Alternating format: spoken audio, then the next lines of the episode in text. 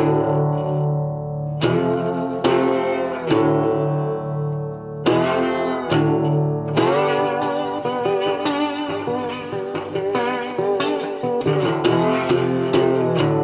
Всім привіт, це подкаст Підкаст. Мене звуть Олексій Кушнір.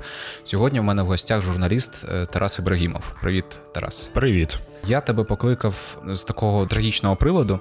Е, нещодавно в Криму трапилася така подія. Я думаю, що багато багато і, і материкових українців, і кримчан знають про цю подію. Це загибель е, маленького хлопчика Муси Суліманова. Ті, хто слухає цей подкаст, я думаю, вже чули про цю історію, тому що ми її теж відписували в каналах Подкаст-Підкаст. Це наштовхнуло мене на думку, про яку ми з тобою давно вже обговорювали, те, що можна обговорити е, в подкасті, чому власне репресують кримських татар, і чому про це важливо знати українцям в тому числі.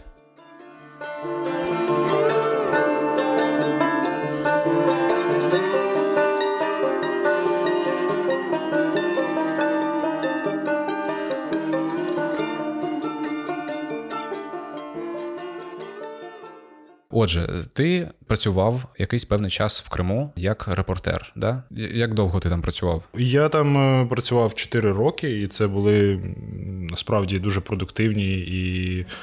І щасливі в якійсь мірі, не дивлячись на те, що я висвітлював все-таки репресії. Говоримо ми сьогодні про репресії, про те, чому і як, і навіщо притісняють кримських татар і репресують їх.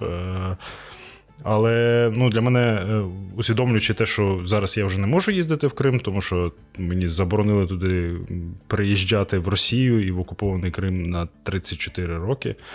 Вже коли аналізуючи, ну от зараз сидячи там, аналізуючи, пройшло вже півроку, а може і більше, і я розумію, що тих 4 роки, коли я міг туди їздити, це були. Е, класні роки е, роботи, і зростання, і знайомств, і взагалі того, що я відкривав якось розширював свій кругозір. Це було дуже продуктивно. Я все-таки більше новинний кореспондент, тобто я дуже багато писав новин е, і зрідка репортажі. Для себе я почерпнув, мабуть, багато чого, тому що знову ж таки про репресії, да, все-таки про кримських татар мало хто знає. Я дуже люблю розповідати цю історію. У мене є друг айтішник, він мій коли ну, однокласник мій. Е, і Він мало читає новини, і коли йому ще давним-давно, ще коли тільки почав працювати з темою Криму, е, і він мені якось ми сиділи з ним Е, в якомусь кафе, і він каже: Ти знаєш, мені соромно зізнатися, а це вже окупація, там десь через півроку, через рік після окупації. І Він каже: І тоді вже почали ці історії з'являтися в пресі про репресії і так далі. І він каже: Мені соромно зізнатися, але я не знав, хто такі кримські татари до цього. Тобто я навіть не розумів, що є такий народ. І це ну така доволі показова, як на мене, історія. Я, я часто її переповідаю. Хоча людина дуже освічена, він е, ну, якби працює за кордоном, і все в нього в порядку з IQ і, і з, з якимось розвитком, але от воно так от склалося. Хоча кримські татари, якщо говорити про. Про народ і взагалі про них, про те, що я спостерігав цих 4 роки. Е, насправді це такий доволі пасіонарний народ. Е, я б не сказав, що вони якісь е, маловідомі нам, тому що вони там живуть самі по собі, якось капсульовані, якісь. Тут, мені здається, збіг якихось обставин, і та ж сама депортація, про яку часто говорять. Е, яка все-таки надломила їх. Але вони вони пасіонарні, вони дуже активні, і більшість е, кримських татар, ну взагалі всі кримські татари вони мусульмани, але серед них дуже багато таких правовірних мусульман, mm-hmm. які от релігію сприймають як е, основу свого життя щоденного. І вони дуже часто люблять повторювати, що у всьому є благо. Ці, Цей вираз він йде з Корану, і що навіть якщо складні якісь е, події відбуваються, і труднощі, і там арешти, і загибелі, і трагічні якісь дуже події, е, то все одно вони ну, стараються дивитися позитивно на речі. І ну, я це до того, що мені здається, що е, за цих шість років окупації. Багато українців дізналися, що кримські татари, по-перше, це ну класні люди в радянські часи, коли їх депортували там в Узбекистан, то в Узбекистані, поки ще кримські татари не приїхали на місця ссилки, то місцевим жителям розповідали про те, що кримські татари там з рогами, що вони якісь там дикарі і так далі. і так далі. Ну, Це трагічний такий досвід і деструктивний досвід окупації. Він все-таки якось нас більш-менш познайомив і здружив, і якось відкрив нас один одному, українців, кримських татар. Я я багато для себе відкрив. І навіть не, не стільки навіть про Крим, ну і про кримських татар, і в тому числі і про іслам, і про, якщо говорити вже більше про мою роботу, це от такий наратив, лейтмотив і та думка, яка постійно нав'язується в окупованому Криму щодо кримських татар, е, про те, що вони там от такі якісь зашорені, mm. що вони. Е, небезпечні, небезпечні mm-hmm. що краще з ними не зв'язуватися. Насправді я дуже багато для себе відкрив, в тому числі якось ну, розширив свій кругозір в плані там і розуміння інших релігій і ісламу. І я зрозумів, що це доволі е, така миролюбива релігія, насправді, і в ній немає чогось такого деструктивного, хоча оцей от культ тероризму, який в Росії постійно ну, вже років, мабуть, 20 нав'язується е, нинішньою владою незмінною. Він все-таки е, дуже сильно впливає на місцеве населення і на росіян. Абсолютно. Я думаю, що в принципі і ця пасіонарність, яка в них склалася з руками через те, що їм доводилося боротися за своє виживання, фактично, як народу. Е, тому що ми знаємо, що кримських татар скільки 300 тисяч здається. Ну от так, це приблизна цифра. Це дуже це дуже маленька маленька цифра. І я думаю, що це теж впливає на те, на свідомість якусь на е, мотивацію на самозбереження. І через це я думаю, в принципі, і російська влада боїться вона вважає це небезпекою, тому що ну як як можна так, щоб люди були такі такі активні і боролися за якесь своє існування? Ну не можна так. Треба, щоб вони були тихі. Ну це складне питання насправді ага. про те, чому е, чому їх, е, чому от вони попали е, під цей каток. І я намагався якось собі відповісти на нього, тому що ну, я не був в Чечні, але я маю, ну, я бачу і я цікавлюся цим регіоном. Е, Я бачу те, як асимілювали е, от, чеченів і цю республіку, і цей гірський народ, і він абсолютно лояльний. А тут не вийшли, не вийшов цей сценарій. І чому не вийшов? У е, мене дуже багато, і тут можна дуже багато говорити, і багато відповідей може бути. Я думаю, що все-таки, от якщо е, в тому числі розвивати тезу про пасіонарність, я думаю, що все через взаємне якесь несприйняття, якось так історична історичний шлях і і Росії, і Радянського Союзу колишнього, і кримських татар, от їхніх взаємовідносин він склався так, що вони один одного просто не сприймають. І, Хоча, можливо, десь був е, у Росії шанс їх якось асимілювати і зробити тихими, і зробити мирними, і, і сприйняти ту реальність, яку намагаються нав'язувати в Криму, але не вийшло.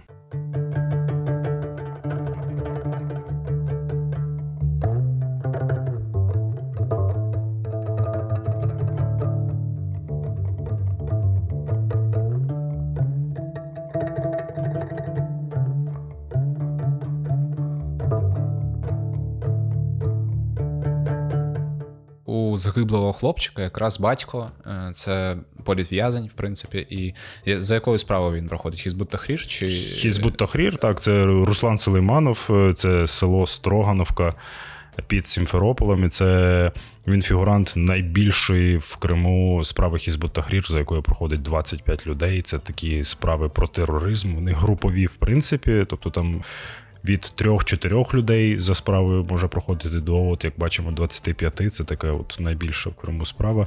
І е, взагалом за нею проходить близько 100 людей. Е, чесно, я зараз навіть не пригадаю. Ну тобто там до 100 людей точно е, зараз за, за нею проходить. І це така, ну от такі е, рейки, на які е, ФСБ поставило свою роботу в приборкані цієї нелояльності кримських татар. Я маю на увазі те, що от в Хізбут справи Хізбут Тахрір і справи про тероризм. Е, Тобто Хізбут Тахрір почнемо з того таку невеличку лекцію да, на давай. хвилинку про те, що це е, ця організація вона заборонена в Росії з 2003 року. Вона працювала і існувала, і розвивалася в Криму абсолютно спокійно. І це була така плодовитий ґрунт е, в Криму для е, існування цієї організації. В Росії тим часом, от до окупації, вона була дуже довгий час заборонена, і там багато людей в Росії сидить, там близько 300, а то й більше людей сидить загалом е, по цій статті. Ну, за звинуваченнями в участі в цій організації. От, І трапилася окупація, і я навіть візуально собі навіть бачу, як ФСБшники просто такі відкрили якісь папочки, які колишні СБУшники збирали там в своїх кабінетах, і такі: ого, це ж нам роботи тут. Давайте, хлопці, працювати, давайте їх арештовувати. І ми цю картину спостерігаємо вже 6 років, 100 людей. Я я думав що якийсь час е, назад, що цей якби каток, е, це, це, цей вибух репресій проти кримських татар, він в якийсь момент затухне. Ну тому що ну просто логіка така, щоб запугати, і і все, і можна далі жити. Але чомусь стосовно Хізбу Тахрір, взагалі кримських татар, це не відбувається. Тобто вони не затухають, навпаки, воно і продовжується, і продовжується, і начебто. Це просто така перманентна задача у ФСБ затравити. Взагалі, знаєш, от в Криму, що стосовно Хізбу Тахрір, що стосовно взагалі кримських татар, в тому числі російською пропагандою, теж і ну і на території України, і взагалі всюди дуже багато міфів навколо цих всіх. Е, е, історій навколо ем, там повернення кримських татар, е, конфліктів кримських татар з місцевими через те, що це був важкий період адаптації, який продовжується по сей день. І багато якихось старшилок. Я з Грузуфа взагалі, і в мене. Взагалі, Гурзуф цікаве місто через те, що це був повністю кримсько-татарське селище до депортації, до війни.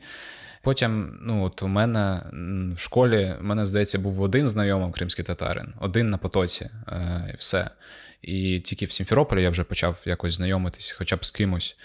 А до того я ні з ким не знав, нікого не знав. А мої сімферопольські друзі розповідали, що коли був, наприклад, мітинг 18 травня в центрі Сімферополя, mm-hmm. траурний mm-hmm. мітинг е, на пам'ять е, жертв депортації, то їм батьки казали: не ходи, типу, на вулицю, тому що там кримські татари, мало лі що. Це все розганяло до такого ступеню, що розповідали про те, що кримські татари мають схорони з зброєю на Айпетрі або де. Ну, такі історії. Тобто, це все підігрівається і підігрівалося. І я так розумію, що в принципі воно впало на якийсь ґрунт, що зараз кримські татари, по суті, залишилися, ну, може, не наодинці в Криму, але вони залишилися в інформаційної меншості, скажімо так. Ну, дивись, тут така історія. Ця історія, про яку ти розповів, про повернення і про комунікацію, і якось співіснування з кримськими татарами в Криму. А це ж їхня е, рідна земля. і Вони то насправді в них Крим е, це от просто якесь сакральне значення для них має. Я не знаю, як це в голові вкладається. Я от там з Волині, наприклад, та от ти з Грузу, ти з Грузуфа, я з Волині сидимо в Києві, і я ну можу приїхати додому. В мене немає якогось такого прямо от тяги до того регіону, де я народився. А в них насправді це просто якась. Е, я не можу собі пояснити цю річ, чому от в них така от манія з приводу того, щоб от жити виключно в Криму. Вони всім можуть пожертвувати, аби тільки жити в Криму. І до чого я цю історію розповідаю? Що е, зараз воно насправді відкочується назад в 90-ті такі, коли дійсно вони масово поверталися, і було несприйняття, тому що ну от ми тут собі спокійно живемо, такий собі пострадянський Крим, а тут привалює там 100 тисяч, тут 20 тисяч, і щось вони там собі будують. А тут у мене поле. А чого це він там поставив свій будинок на полі? Такі історії є. І зараз. Е, воно повертається трохи в після окупації, от в таку ту історію 90-х. Ну, дуже такий дуже страшний випадок про для мене страш, страшний дзвіночок про цю історію у саках, коли якась абсолютно незрозуміла жінка з хрестами, з іконами приїхала. Під е, на в'їзді в місто, в кожне місто в Криму, практично в кожне місто е, при в'їзді стоїть стоять такі стели і вони в пам'ять про депортацію, в пам'ять про повернення. І на цих стелах на півмісяць це один із символів ісламу, і тамга кримсько-татарська, от їхній такий герб національний е, символ. Е, і вона приїхала, почала молотком оббивати цю стелу і всім тикати іконами в обличчя і хрестами, і там їй вліпили адмінку за це адміністративний штраф. І це таке. Ну, це мені кілька моїх друзів, там активістів, знайомих написали, що ну нам це нагадує 90-ті. Я думаю, що якби не окупація, то звичайно все б якось розвивалося більш-менш е, рівним шляхом, і можливо б ми е, дуже довго ще б не дізналися про те, що хто такі кримські татари, і це був би собі такий якийсь маленький народ, е, в якого там в них. Можна зняти десь там туристичний будиночок на морі, mm-hmm. десь там пахлави поїсти, чебуреків і так далі. А от а, а зараз, е, ну знову ж таки, знаєш, повертаючись до цієї тези, немає худа без добра. Я все-таки думаю, що мені шкода, просто е, що вони переживають такі постійно, от якась у них така, знаєш, е, карма, що лі, чи доля. От постійно бути в якихось таких в турбулентності. То у них немає своєї землі, і вигнали їх, то у них немає статусу кримсько-татарської національної автономії, то їх от обвинувачують в тероризмі. Насправді це дуже страшно. Ну тобто, от е, простій людині сказати, що от, от його звинувачують в тероризмі. Ну, типу, людина трошки так налякається, тому що вона не зобов'язана розуміти е, кримінальний кодекс, вона не зобов'язана розуміти, що Хізбут Тахрір не несе якоїсь небезпеки, що це просто партія, яка там агітує. Ну, свідки Єгови, та більш mm-hmm. зрозуміло нам. Так. От вони теж екстремісти в Росії. Їх заборонили як екстремістську організацію. А вони в мене, от там під домом спокійно, там до мене е, раз в два місяці стабільно приходять, стукають у двері, там прийдіть до нас на на службу. А в Росії це екстремістська організація. Сама історія з Хізбут Тахрір.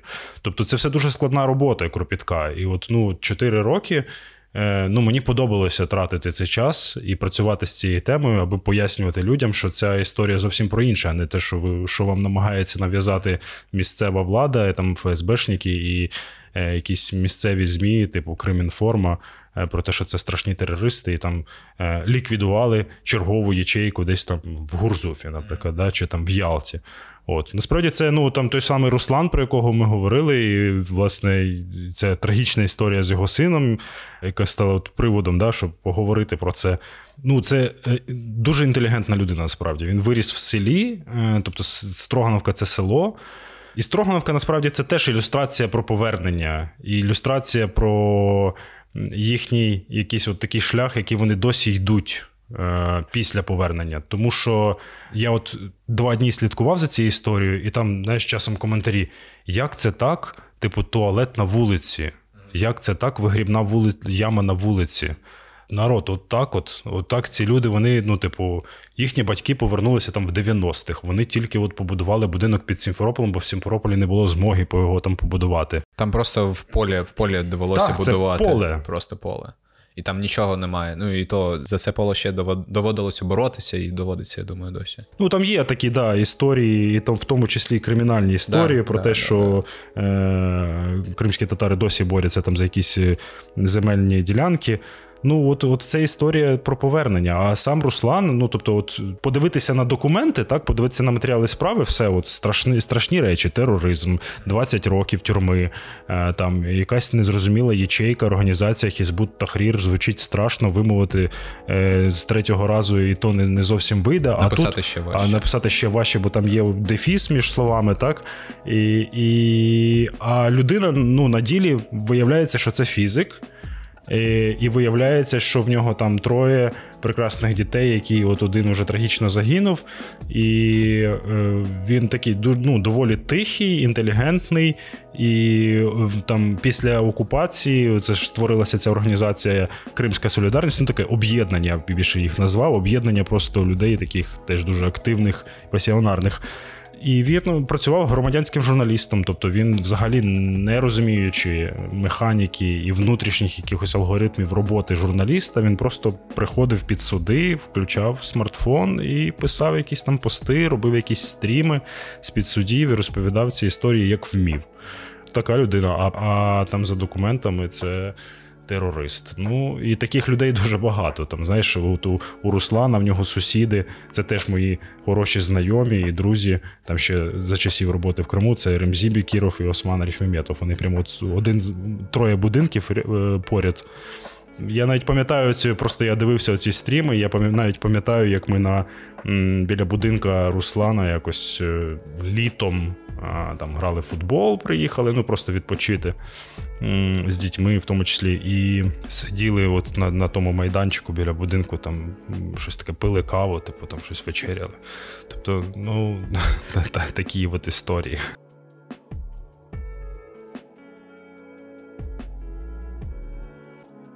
Podcast Podcast. Я так розумію, що в цьому селі зараз чоловіків сильно поменшало, ти казав. Так, це насправді е, там люблять якось знаєш, так гірко жартувати про те, що селище воно стало жіно... стало жіночим, тому що е, Строгановка, е, Строгановка, і там поряд ще є таке село Кам'янка. От, І в цих селах з цих сіл позабирали найбільше чоловіків.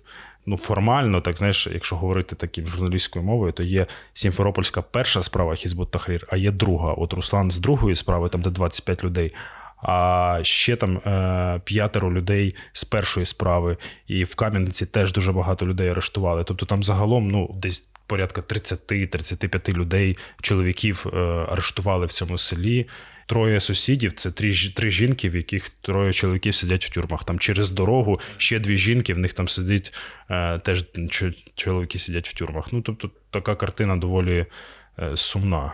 От насправді. Ну і залишилися там старі люди. Ну, в, в сім'ї Руслана це теж, знаєш, насправді мені дуже гірко е, саме за нього, в тому плані, що е, в нього дуже старенькі батьки прямо дуже старенький. В нього ж е, з цієї сім'ї забрали і Руслана арештували, і його брата Ескендера. Тобто у матері забрали двох е, синів, вони рідні брати. І от ще й і онук загинув, і ця мама теж пережила депортацію. Ну, така така от історія. Це просто, ну, ти тут правильно кажеш, що це якась дуже важка доля у цього всього народу, тому що ну, стільки всього переживати на квадратний метр. Це так, там от часом буває таке, що знаєш, от є така приказка, що е, там снаряд не падає в лунку там два двічі. От в Криму це правило не працює. Там можуть прийти в сім'ю один раз, а потім прийти другий раз, а потім може ще щось трапитися. Але ти знаєш, е, ти знаєш, я теж якось намагаюся е, ну, дивитися не те, що позитивно, насправді нема тут позитиву в цих історіях. І дуже дуже часто я не знаю, чи навіть є мораль в таких історіях, тому що часом це просто якась банальність зла для мене. Ну, я не знаю, за за, за що цим людям, наприклад, от, терпіти і якось е, переживати ці такі складнощі. А з іншої сторони, ну я бачу ту саму кримську солідарність як воно розвивається. Насправді це феномен в Криму з 2014 року. Якщо ви слухачі про це не знаєте, то в принципі журналістів незалежних журналістів повидавлювали, посадили як завгодно, що завгодно вже було. Там ну, є або російські журналісти, які зрозуміло, які, або ну, якісь там напівсірі журналісти, або такі от активісти, які роблять по суті роботу журналістську, і навіть вони вони, е, вони не знають, як не знали, як це робити. Вони вони б і не хотіли, можливо, б цим займатися. Це напевно ще більш влучно. Да, що да, вони да. Але але вони отак от об'єдналися і намагаються висвітлювати висвітлювати якісь власні, ну от те, те, з чим вони стикаються, просто а це а це постійно суди, це постійно обшуки, це постійно арешти і так далі. Ну так, отут насправді це дуже важлива тема, яку от треба точково проговорити, що от для усвідомлення просто. Е, подія, про яку говорить е, не тільки кримська е, тусовка, смерть маленького хлопчика. Під цими стрімами там 2000 переглядів. Я дивився там Ізраїль, там Палестина, Грузія, Азербайджан, там Узбекистан. Ну тобто куча людей. Тобто, це якісь невидані до того цифри на стрімах Кримської солідарності. Там не було жодного українського журналіста. Тобто, от просто для того, щоб зрозуміти рівень катастрофи того, з чим ми стикаємося. Я насправді дуже е, свого часу пишався, і знаєш, така якась внутрішня гордість у мене була, про яку я е, нікому не розповідав, що ну бували просто часи, що я от був єдиним таким українським журналістом, який працював в Криму. Там, звичайно, е, були і колеги, і Альона Савчук, і Аліна Смутко, і Антон Наумлюк. А, от, Але ну, часом ти просто таки викупаєш, ловиш себе на думці, що ого, типу, я тут один, типу, професійний журналіст, який на весь Крим, а тут якісь такі, ну, типу, знаєш, там справа Ахтема Чийгоза, теж за нею всі слідкували, і і там куча там Росія 24, Reuters, і ти тут такий десь там бігаєш, щось робиш. Ну, тобто, насправді це катастрофічна історія з висвітленням цього всього, але Кримська солідарність, вони просто як на дріжджах ростуть шолі. Вони і запустили сайт, і в них все якось так дуже стрімко, такими семимильними кроками все розвивається, і ми там тренінги влаштовуємо, і вони там вчаться писати новини. І вони абсолютно вже зараз якось. Е, ну, незалежні від інших професійних ЗМІ, вони самі вже як професійне ЗМІ, яке таке молоде, звичайно, там робить помилки. Ну, я в цьому бачу, я в цьому бачу якусь позитивну історію насправді, тому що не хочеться там про політику, але все-таки там от меджліс тут він не може працювати в Криму. Там з'явився якийсь такий певною мірою. Було таких кілька років, що був такий певний вакуум, і всі не розуміли, типу, а хто ж у нас головний в кримських татар зараз зараз тут. Тому що меджліс, якби то всіх видавали всіх. Добре, що він в Києві, але а хто тут? І мені здається, що Кримська солідарність це такий собі, знаєш, новий меджліс. От. І Сподіваюся, Рефат Чубаров не послухає цей подкаст. Не знаю, не знаю. Е, цікава думка, насправді. Я не думав е, про це в такому ключі, але. Мені просто здається, що знаєш, е, ну це ж Кримська солідарність це ж не тільки про ЗМІ. Ти ж розумієш, що, наприклад, от сьогодні так, це не заслуга Кримської солідарності, це ну, якийсь такий всплеск. Я не знаю, то там нашарувалися, зійшлися в цій точці з цією трагічною історією муси куча людей, тобто там тисячі людей займалися цією справою пошуком цього хлопчика ну все одно, типу, руші цієї історії це кримські татари. І, наприклад, от сьогодні, чому це не тільки про ЗМІ? Наприклад, от сьогодні ці сім'ї зібрали коштів на допомогу сім'ї, тобто, щоб там облаштувати їхній будинок, поставити паркан, півмільйона рублів. Ну це тільки от от історія про цього хлопчика. А в них же ж насправді вони опікуються і дітьми політв'язнів. У них же ж є цей адвокатський корпус цих от адвокатів, е, які там захищають всіх цих політв'язнів. Тобто це така багатошарова історія про кримську солідарність. Це все-таки ну, якийсь рушій тих кримських татар, які залишилися зараз в Криму. Ну і і, це і це круто, тому що що, тому що вони зуміли, знаєш, ще раз зорганізуватися. Хоча насправді це дуже складно. Знаєш, часом... Я не уявляю, що чесно. Я не уявляю, щоб. Е, я не знаю, ну настільки плідно всі працювали, настільки настільки всі відчували одне одного. Е, це феноменальна історія, абсолютно, абсолютно. Я просто якось знаєш, е, Лутфіє, це моя хороша знайома. Вона одна із таких медійних координаторів цієї кримської солідарності. Я кажу, Лутфія, ви якось типу в відпустку сходіть, можливо, там у вас там троє чи четверо дітей, не пам'ятаю. Вона каже: ну, типу, в мене немає можливості судити відпустку. А я по собі знаю, що там, знаєш, з Криму приїхав там е, з відрядження там місяць-два пробув в Криму, і там ти можеш там тиждень валятися вдома, просто нікуди не виходити, тому що тобі просто нічого не хочеться. От. А в них от вони. Я це просто розумію, що ну, все має свій певний якийсь ресурс і виснаження, а вони якось от працюють, знаєш, е, безперервно, і це дуже надихає. Мені хочеться вірити, знаєш, якщо завершувати нашу розмову чимось, тому що ми вже заговорилися. Мені хочеться вірити, що кримські татари настануть для них настануть часи, коли вони зможуть відпочити і насолодитися якоюсь буденною історією.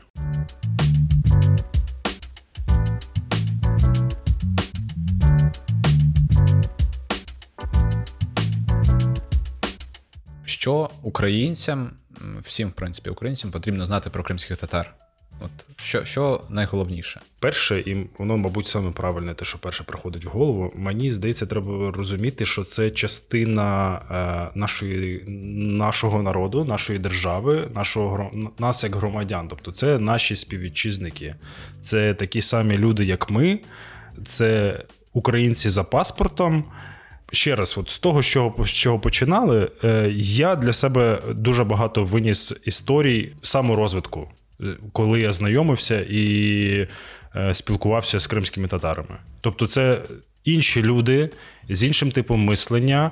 Але от коли ти їх з ними спілкуєшся, коли ти їх пізнаєш і якось комунікуєш з ними, ну, типу, живеш з ними в одному середовищі тривалий час, то ти оце різне починаєш якось для себе відкривати і розуміти, що ого, буває ще і так, і і, і, це прикольно, і це не страшно, і це не щось маргінальне, деструктивне, а це просто інше, і воно теж круте. І і, це для мене було відкриттям. Я е, свого часу дуже захоплю і досі захоплююся е, історіями дисидентів радянських, і я дуже багато для себе відкрив е, історій саме кримських татар, дисидентів, дисидентів з числа кримських татар. Тому що, знаєш, мені часом я про це говорив з Наріманом Джалялом. Це один із таких видних кримсько-татарських активістів, і заступник меджлісу, голови меджлісу. Ми якось говорили про депортацію, про трагедію депортації. Я йому кажу: ми якось говорили про це, дійшли висновку, що пам'ятати це добре і скорбити це добре. Але ще краще розповідати історії про перемогу. І от е, кримські татари це знову ж таки, знаєш, про про, про їхню щоденну працю. Я стільки історій дізнався, ну якихось унікальних історій про те, як вони боролися за повернення додому. Ну абсолютно і часом і дуже смішних історій про те, як там брат е, одного із. Відомих активістів Вільмі Умерова, Бекір Умеров, це його рідний брат. Йому в якийсь момент набридло те, що е, ЦК КПСС, цей от центральний орган комуністичного режиму в радянському Союзі, не реагує на листи і запити кримських татар про те, щоб їх там прийняли на прийом, запросили і обговорили оце от питання незаконного незаконної депортації. І він оголосив голодування. От. І він взагалі не викупав, е, що таке голодовка, як її тримати. І якась не дуже обачна людина порекомендувала йому пити, а він тримав е, голодовку, просто пив воду. Йому сказали, типу, пив воду з сіллю. Того, що, типу, там сіль, це якась там, типу, от вона приносить користь, коли людина голодає. І він каже: я почав пити цю воду сілі. Мені каже, так було просто ну, реально хреново просто. І потім він вже почитав, вже коли завершив голодовку, він її тримав місяць, що сіль насправді то виводить з організму всі пожив, якісь е, е, поживні корисні речовини. І він каже: я ледве там не відкинув коні, і, але все одно е, він ту голодовку завершив, місяць протримав. Йому написав: Я в руках тримав Льошу, я в руках тримав лист Сахарова. Я не знаю, можливо, когось це вразить, можливо, когось ні. Але я тримаю лист Сахарова, де сам Сахаров це один із самих видатних дисидентів Радянського Союзу, просто видатний вчений Радянського Союзу, написав цьому Бекіру Умерову лист про те, що типу, чувак, припиняй, припиняй голодовку. Ну, типу, будь ласка, не гроб себе, і твоє життя важливе. І потім ця голодовка закінчилася масовими протестами на Красній площі. Тобто, от рішення якоїсь маленької людини, десь там в якомусь селі, і вони всі об'єдналися навколо цієї історії з голодовкою. Там в нього в дворі сиділо куча людей. Там приїздили якісь лікарі з числа кримських татар, там його обстежували, там і так далі. і так далі. Ну, от мені здається, звичайно, ці історії вони такі, знаєш, потребують якихось зусиль, щоб про них дізнаватися. Хоча е, все це можна і прочитати за за бажанням. Але ну, просто треба розуміти. І, я, і ти знаєш, оце теж такі тези, про яку яку можна винести з цієї історії, про те, що нам варто знати. Мені здається, в тому числі треба брати приклад.